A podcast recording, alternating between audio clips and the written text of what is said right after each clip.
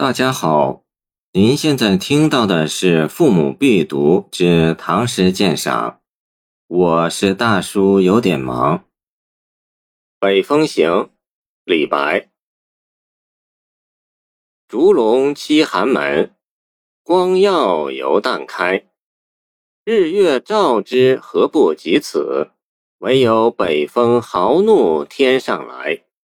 燕山雪花大如席。片片吹落轩辕台，幽州思妇十二月，停歌罢笑双蛾催。倚门望行人，念君长城苦寒良可哀。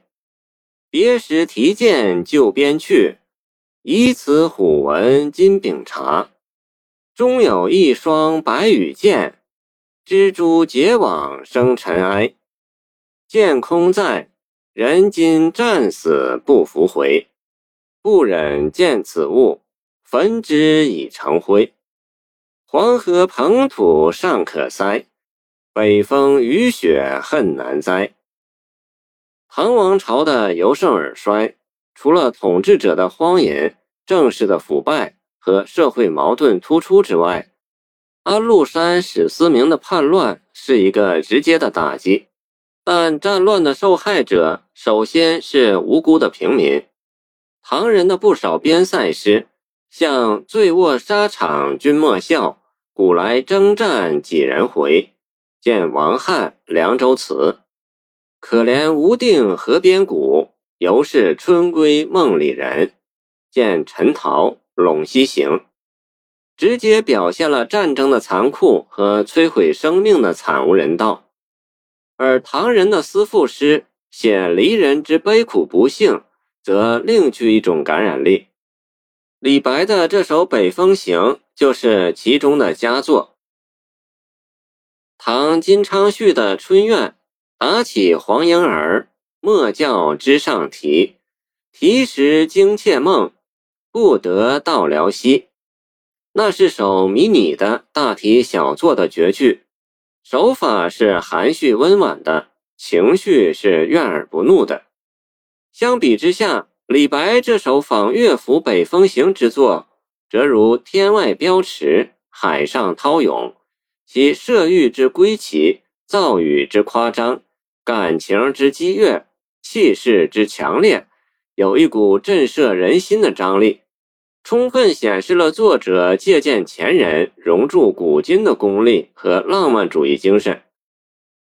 这首诗是李白由幽州时所作，他亲眼目睹战乱造成人间地狱般的景象。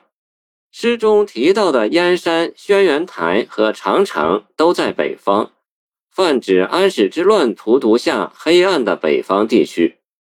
时值大雪，满地琼瑶。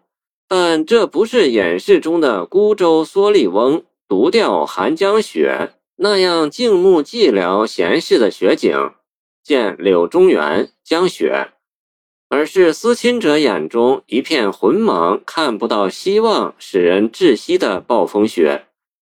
开篇就用了一个淮南子的神话——烛龙，加上极度夸张、匪夷所思，以致成为名句的比喻。燕山雪花大如席，既为将要展开的悲惨故事造势，也奠定了本诗的浪漫主义基调。烛龙是人面龙身而无足的神，虽然居住在极北极黑暗的寒门，尚且能衔烛以待日光，以睁眼为昼，闭眼为夜，而战乱中的百姓却身处在暗无天日的无边永夜之中。大雪纷飞，严寒刺骨，生离死别，家破人亡。一个妇女得知从军在外的丈夫战死的凶信，而悲愤交加。她在锥心泣血、呼天抢地，怨恨天公的冷酷无情和助纣为虐，把雪景写得这样惊心动魄，已不是一般意义上开篇起兴的闲笔。实际上是在为写人祸的惨烈营造气氛和环境。接下来是叙事部分，有人物，有细节。